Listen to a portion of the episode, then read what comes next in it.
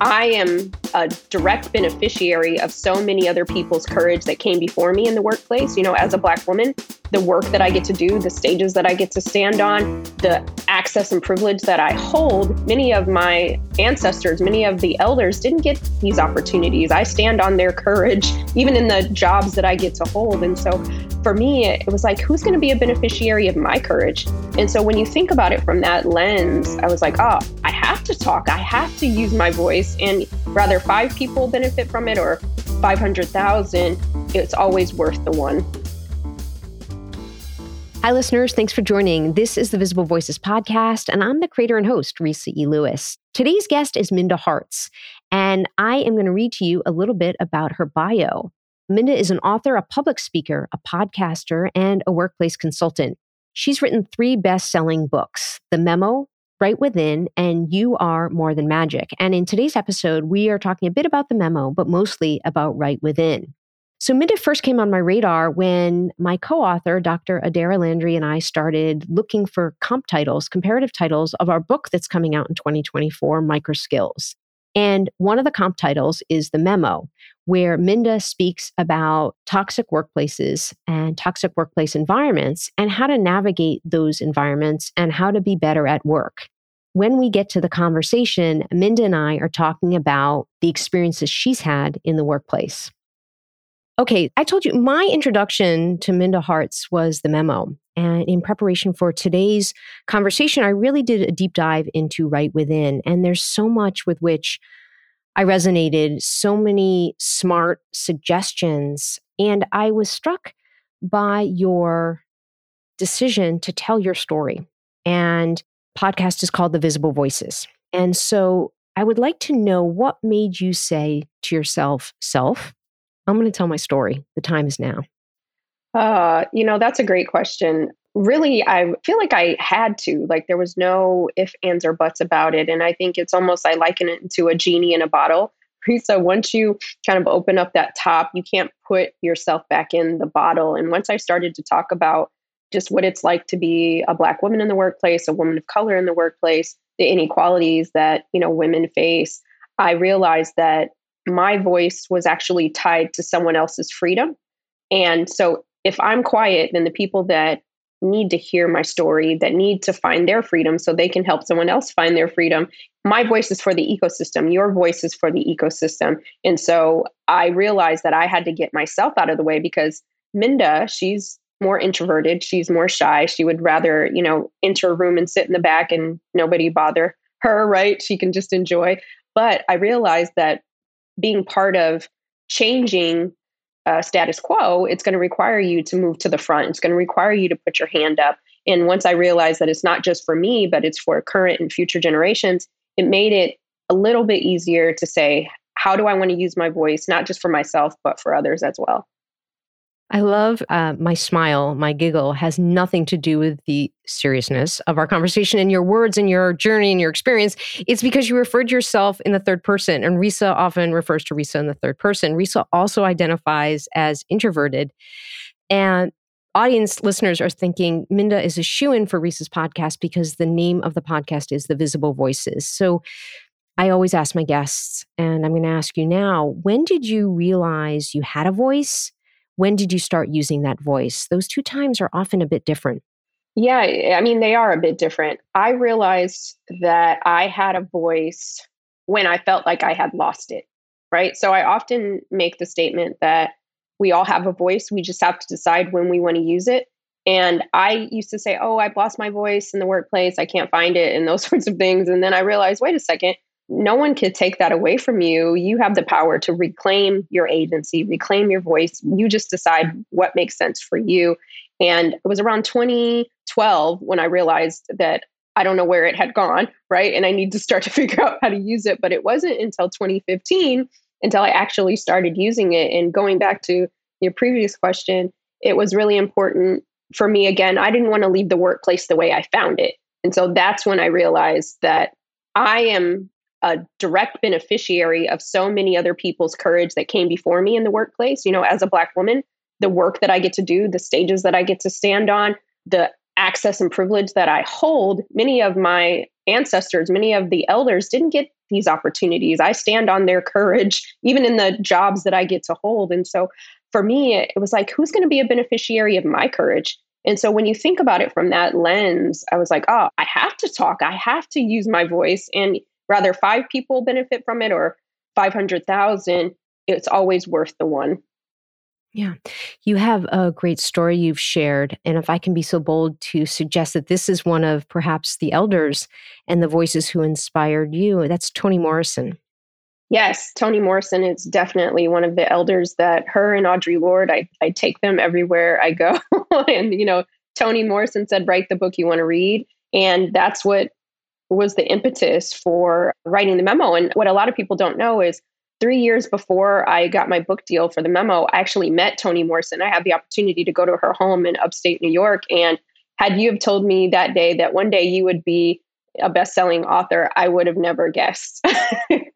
yeah. Yeah. How was that meeting? You know, it was amazing. It was absolutely amazing. And um, I'm just so thankful for her voice, right? Because she gave many of us permission to be able to talk about things that were considered taboo to center experiences of people who often, you know, are underrepresented or underestimated. And so having that moment with her, it was amazing. Like spending two hours with Toni Morrison, I, I hold on to that every day of my life. yeah. Yeah, you have to think back. Did that really happen? I'm going to briefly share that I had a similar experience with Gloria Steinem, and I was recording with her, and she's like, Oh, you know, just go into the kitchen and get yourself some water. I'm like, Am I going to go into Gloria Steinem's kitchen and just go get some water? And, you know, she was eating a muffin. She's like, Do you want some? And it was like, it was just so surreal. But tying it back to voice, I asked her the question about voice, and she said, Well, you have a voice. Why wouldn't you use it? And I think it was as I was navigating this concept of voice and this brings me to a question I have for you with voice, using your voice and putting your story to paper what was and what is your relationship to fear? Fear of consequences fear of you know negative feedback or fear that something's going to happen because you're telling your authentic story yeah I, I, was definitely fearful a lot of fear because when the memo came out there weren't any other books like it at the time talking about race and gender in the ways that i did and i was nervous about that because prior to putting the book out, you know, I would meet different investors or different people who would hire me and say, you know what, you'd do so much better if you didn't talk about race.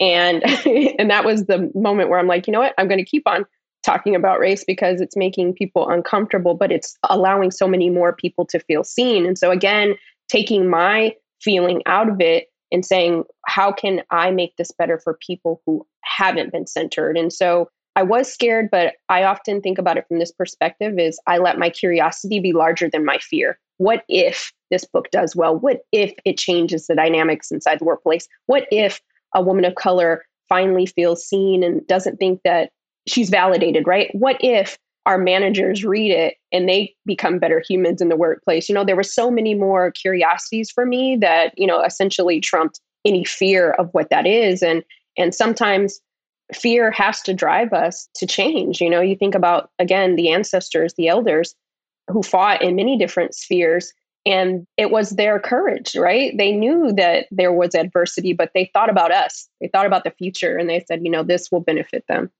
Continuing with this concept of fear, did you ever worry that Carrie would recognize herself in your book or James would recognize himself in the book? You know what? I I probably was more fearful of Carrie and James recognizing themselves in the book because at the time I was still living in New York and Carrie, her portfolio of work was still in New York. And so I'm like, oh my God, we're going to run into each other in one of these, you know, Goldman Sachs lobbies or something like that. And I'm sure by now she knows that she's Carrie. Somebody has told her she knows. And then I just had to let that go again. I'm like, you know what? Carrie shouldn't have been being Carrie. James shouldn't have been James. I can't control that, right? And those things that get in our way. And I just said, you know what? So many more people have benefited from the Carrie and James story. So I'm putting my stake in the ground on that. 100%. So listeners are now feeling like, wow, Resa and Minda are having this like inside conversation. I have no idea what they're speaking about. So let's do a little bit of a deep dive into Right Within. And what I'd like to do is start by reading some definitions that come mm-hmm. from the book and come from some of your writings to sort of orient the audience to Right Within. First, I'm going to use a working definition of healing. Healing is a process that is individualized and that is about moving forward towards wholeness and authenticity. And then this brief excerpt that comes from page 61 of the copy that I had of Right Within. According to Encyclopedia Britannica, mental hygiene is the science of maintaining mental health and preventing the development of psychosis, neurosis, or other mental disorders. And this is you now. I know what you might be thinking. Is racial trauma a mental disorder? I don't know the clinical answer to that, but when I experienced traumatic race related situations in the workplace, it led to the deterioration of my mental health. The trauma I was experiencing manifested in the form of panic attacks, anxiety, and depression. I should note that the American Psychological Association refers to racial trauma in this way. Many ethnic and racial groups experience higher rates of post traumatic stress disorder, PTSD, as compared to white Americans. One explanation for this is the experience of racism, which can itself be traumatic. According to the Mayo Clinic, PTSD is a mental health condition that's triggered by a terrifying event, either experiencing it or witnessing it. Symptoms may include flashbacks, nightmares, and severe anxiety, as well as uncontrollable thoughts about the event. And this is you again. I'm not certified in anything other than being a Black woman. But what I do know, without a shadow of a doubt, is that racial trauma ain't healthy for any of us. Period. That's it.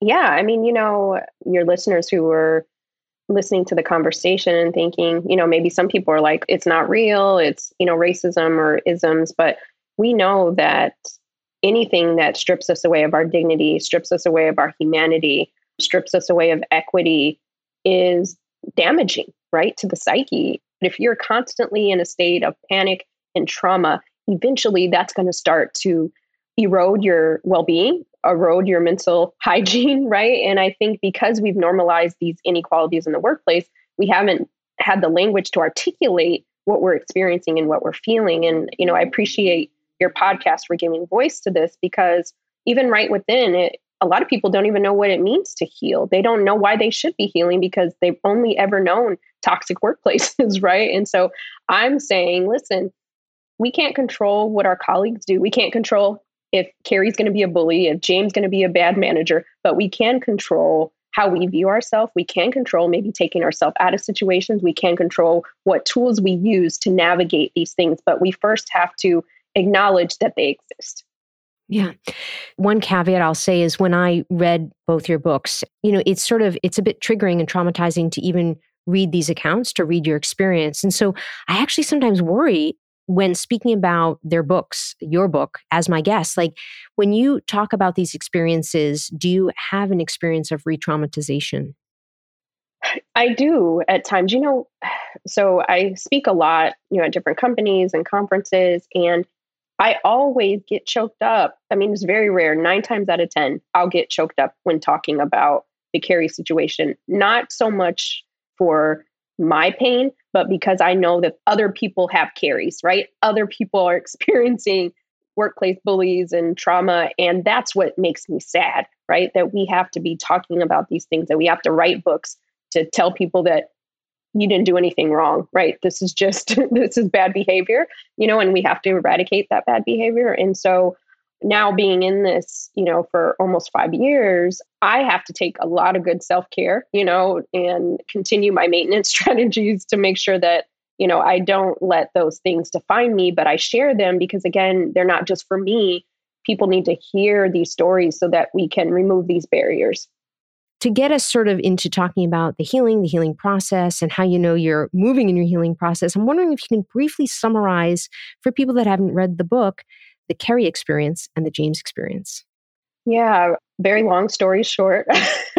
um, so I started talking about Carrie in the memo, and then I talked more deep dive into what I did after those experiences with James and her. But essentially, my Carrie in both books was my workplace bully, if you will. She identified as white, and She was older than me, more tenured than me. And for some reason, she just was giving a lot of micro and macro aggressions in the workplace. And it started to deteriorate my mental health because, you know, I'd go, for example, I'd go into meetings and I'd start to have panic attacks, even just seeing her face, because every day there was something that she was doing to undermine my work. And I, you know, I had been in weird situations in the workplace, Resa, but I'd never experienced that blatant disrespect, right? It was more subtle up until that point in my career. And I just didn't want to believe that this was racism. I didn't want to believe that she was racist. Like, I never even wanted to say that out of my mouth, you know, because I'm like, oh, it can't be that. But what, after you've pointed to everything, you're like, what is it? Right. And so eventually I had to leave that workplace, even after having one of the best monetary goals, uh, you know, hitting the bottom line that I could, but I could not sustain my my mental health could not sustain that toxicity.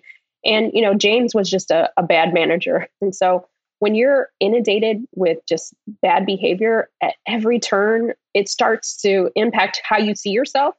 And you know, I often say in some of my books that by the time I left those workplaces, I didn't recognize myself anymore. That happy-go-lucky fighter, a girl who wanted to climb her way up the ladder, I was picking up pieces of myself as I walked out of the door. And it was healing that has provided, and, and again, I'm not fully healed, but it's a lifestyle. Healing is a lifestyle. But I had to speak my truth because part of the healing is we can't conquer what we're not even willing to confront. And for me, I wasn't even able to call a thing a thing. And so for many years, I never said what Carrie did, right? Never said what James did. And uh, but we all have a Carrie and we all have a James at some point in our lives or in our career. And again, how can other people be helped if we don't talk about you know the behaviors that are showing up in our lives? Yeah, correct me if I'm wrong. The specifics, the concrete scenarios that stick out to me that I recall with Carrie, she had invited you to a networking or a work event and then proceeded to essentially ignore you the whole time, but then went back the next day and took credit for introducing you to a bunch of people and helping you grow your network when none of that had happened. And then James was someone that was, you were doing stellar work and meeting all your deadlines, but he was basically trash talking you behind your back and undermining your accomplishments with the goal of furthering himself. And one thing I note, and correct me if I'm wrong, is I didn't see you or recall you using the word gaslight. Gaslighting is such a trendy term to use, and I actually don't make light of it. I think it's a great term and it's undercalled rather than overcalled. Was that intentional to not use the word gaslighting? Yeah, I didn't feel like I needed to use that word because I'm very big on trying to root thing in fact. Not to say that Carrie wasn't gaslighting, that James wasn't gaslighting me, because by the definition that you and I both know, they were very much gaslighting, right? But when I talk about any inequality, I like to talk about it in the fact and not the feeling, right? Because often people will say, I feel like so and so's gaslighting me. Well, what did they do that made you feel that way, right? And so it makes it more real to me to say, yes, Carrie would email, you know, our managers and ask certain questions about my work.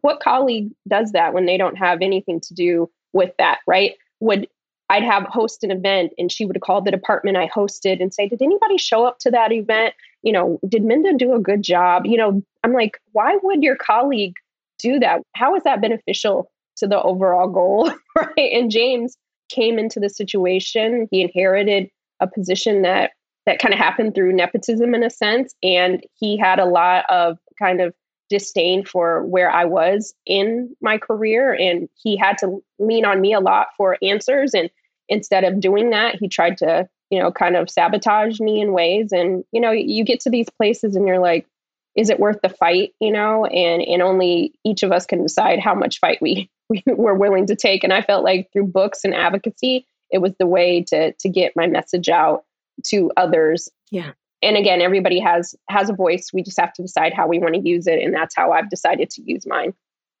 I'm dr resa e. Lewis dropping in to tell you about a book that dr Adaira Landry and i wrote. It's called microskills small actions big impact.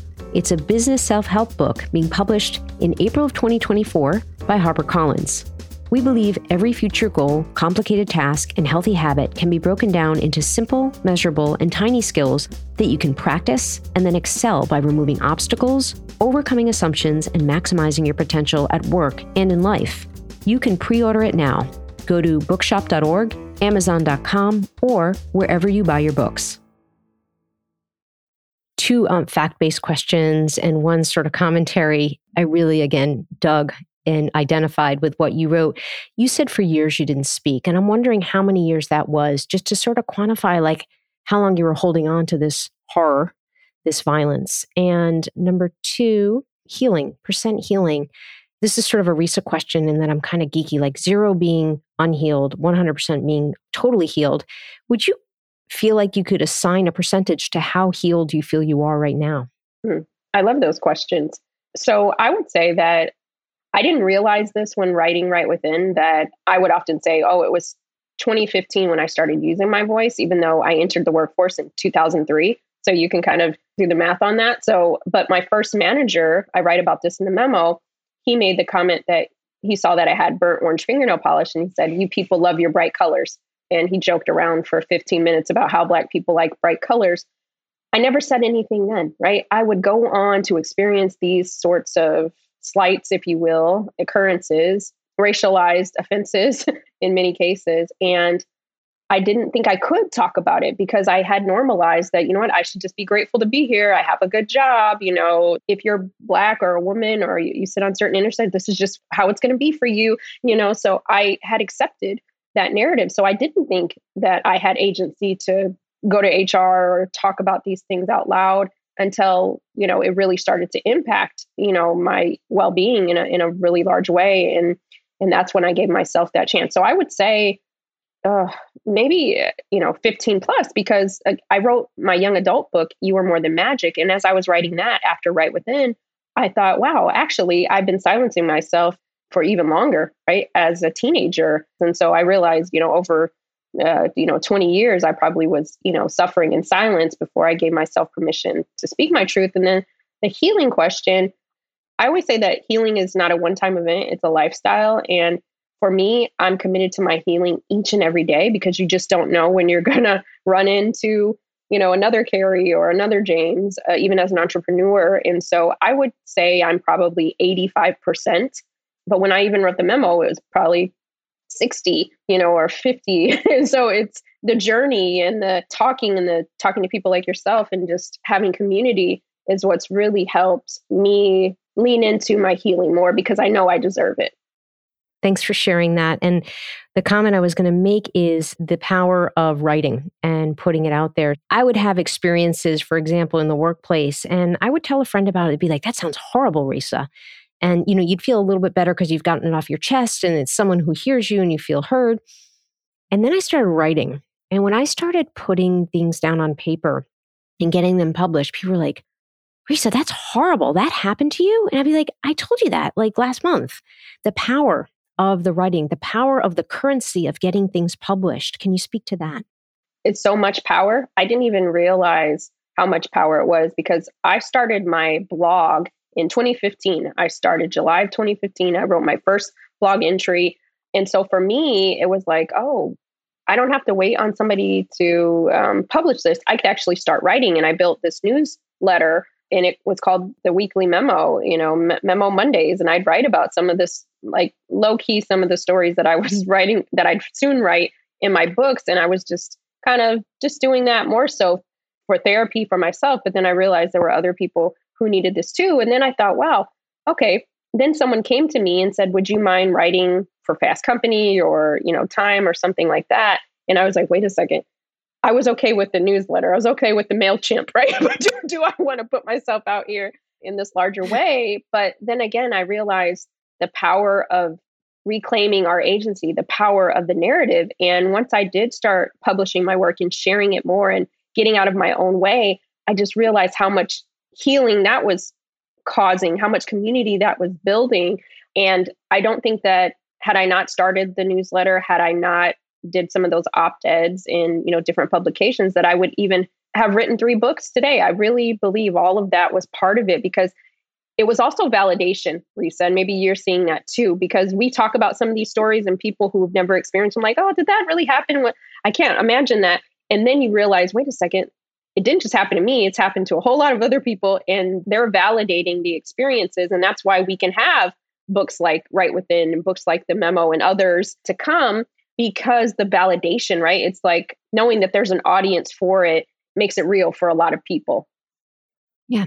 Okay, let's talk a little about the healing, which I think you really nail in right within in terms of you you give ways to heal as well as how you know you are healing and along a healing process. So I'm wondering if you can highlight some healing techniques that have worked for you and also I'm interested in what surprised you as like wow, I never thought this healing technique would help me and if there's a technique that you're like, wow, I was sure this was going to be for Minda Harts, and then it fell flat, it did nothing for me, and I've abandoned it as part of my healing therapy. Part of something that you asked me at the beginning of the show was about success not being a solo sport. And healing is not a solo sport. It can be. There's moments in our lives where we're, you know, grieving and mourning certain situations and we're providing healing for ourselves in self-care but it's also the power of community, right? When I stopped suffering in silence, Resa, that's when I was able to thrive a little bit more, right? I didn't have to hold the secrets of the workplace, right? I didn't have to hold that on my back and carry that around with me. And I make the joke sometimes of if we don't release the load, we're also going to need not just a therapist, but a chiropractor, right? Because everything is so heavy sometimes. And for me, I would say the the number one thing is obviously being connected to, you know, women's groups or support groups in ways where we get to talk about things or networking events around similar topics so that again, you're just validated.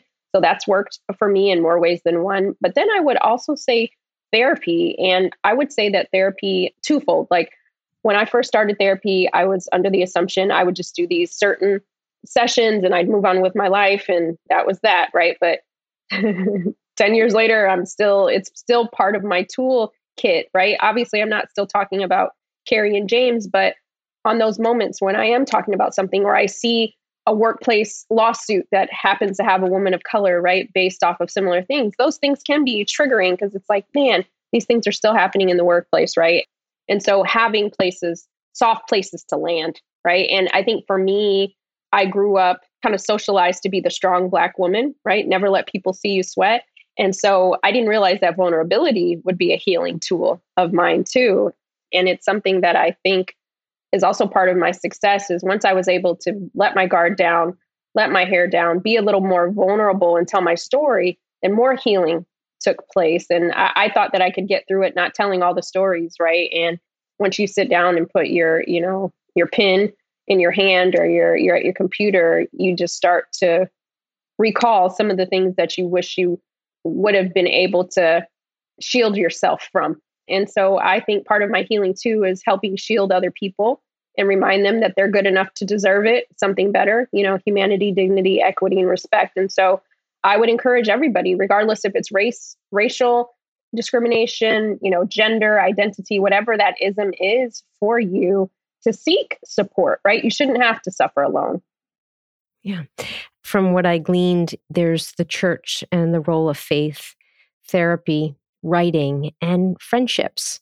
Tell us a little bit about the silver dollars and the role friends play in your life. You know, it's funny. My grandmother used to tell me when I was growing up, she'd say, Minda, you think you have all these friends now, but when you get to be my age, you'll be lucky if you can count your good friends on one hand, right? And when my grandmother said that to me at like 13, I'm like, okay, grandma, you know, I'm going to the football games with all my friends. You know, I'm having a great time. I have more friends than I can count. And then you realize as you get a little bit older that your friendships, your true friendships, people you can depend on and trust who don't dismiss certain things, there's such a privilege to have. And along the way, I've met, you know, two that you mentioned, I call the silver dollars. I met them in college. And I'm just so lucky that I had, you know, sisterhood, right? When I hear other women say, I don't get along with other women, it makes me sad to hear that because we need each other, right? We are better together. And um, and part of the healing I think that I've done, even when I've experienced inequality from other women in the workplace, I don't let that make me bitter because I know the power of a good of good sisterhood, of a good friendship. And so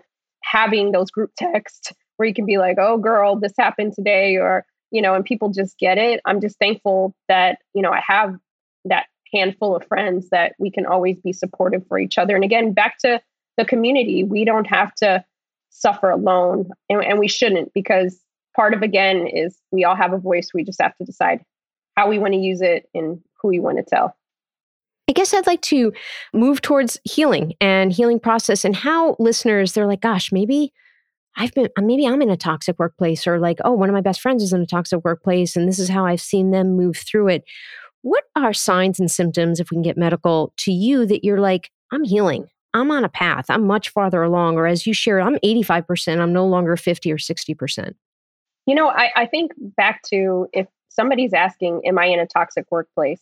Think about how you feel the night before, right? We often see, I know online, I see people talk about the Sunday scaries, right? Like you're at home and you know you have to go to work on Monday and you have that anxiety, you feel panicky.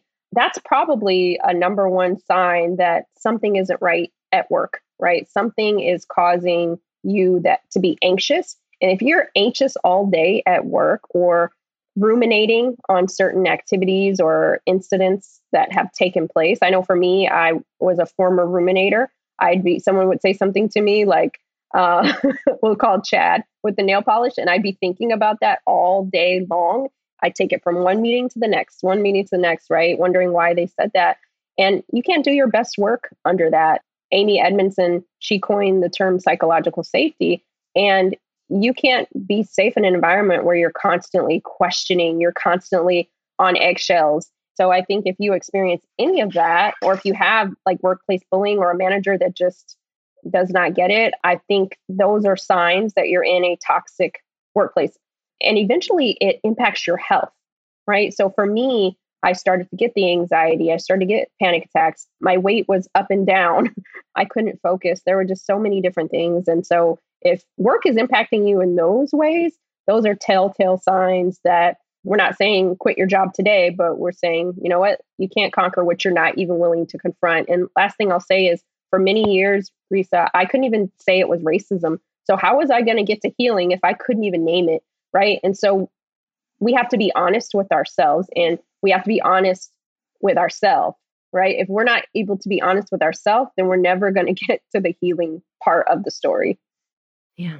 Sounds like, correct me if I'm wrong, you knew you were on your healing path when number one, you could name it. Number two, the symptoms, the ruminations, and the physical sort of manifestations started to go away or become much more of a smaller player in your situation.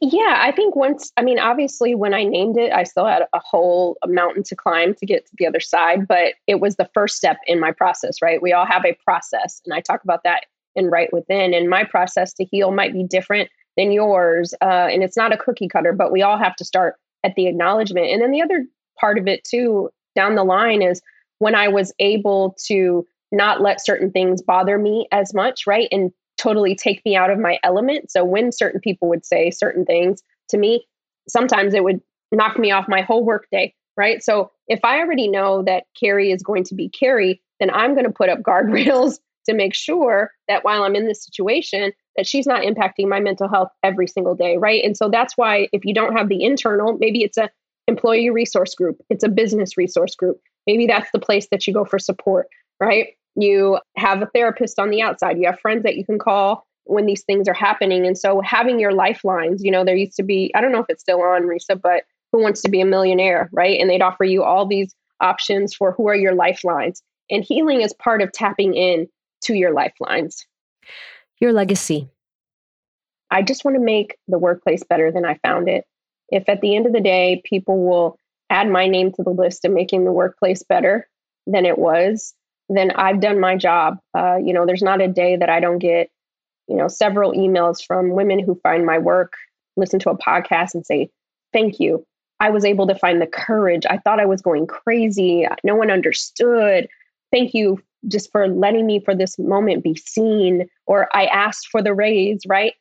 I take all that with me, right? Because that's the only thing I ever wanted to do. I didn't write books because I wanted to be famous. I didn't write books because I wanted to be, you know, a paid public speaker. I wrote them because I just didn't want any more women crying in the car, crying in the bathroom, crying on their couch, right? Because we've worked so hard to get to this place in our career and we shouldn't have to leave it because of bad behaviors. So if any of my work has helped anybody in that see themselves, then I've secured that seat. Thank you, Minda Harts. Thank you, Resa. I appreciate you. The Resa wrap up. special thanks to Minda Harts for joining me in conversation. Minda, totally appreciated our conversation, your authenticity, your honesty, and you're putting yourself out there. Listeners, check out Minda's platform, check out her books. I've read The Memo, I read Right Within. I can't wait to read her next book that's coming out. There's a phrase I really like called Life is not a spectator sport. And not only do I believe that, I try to live that. Minda famously says, Success is not a solo sport. Not only do I believe that, but I'm going to put that a little further and say that healing is not a solo sport. Minda is the one that exemplifies this. She offers ways and right within on how to heal and some things that you can take home, listeners, on how you can heal if you think you've had workplace trauma. Well, first of all, if you think you've had workplace trauma, you probably have had workplace trauma. You're not bananas. You're not making it up. And you know what? You're probably not the only one. So, things to try, things to consider in no apparent order. And these won't work for everybody. Number one, therapy. Number two, a religious or spiritual practice. Number three, self care, which includes exercise, good food, spending time with good people. Number four, good people. That means good friends. Surround yourself with people you love and with people that love you. And finally, writing. Think about the power of writing. You can share stories, you can talk about stories, those are important. But the power of writing for yourself, for other people, for the world, that currency cannot be underestimated. That's what I got for you this week, audience. See you next time.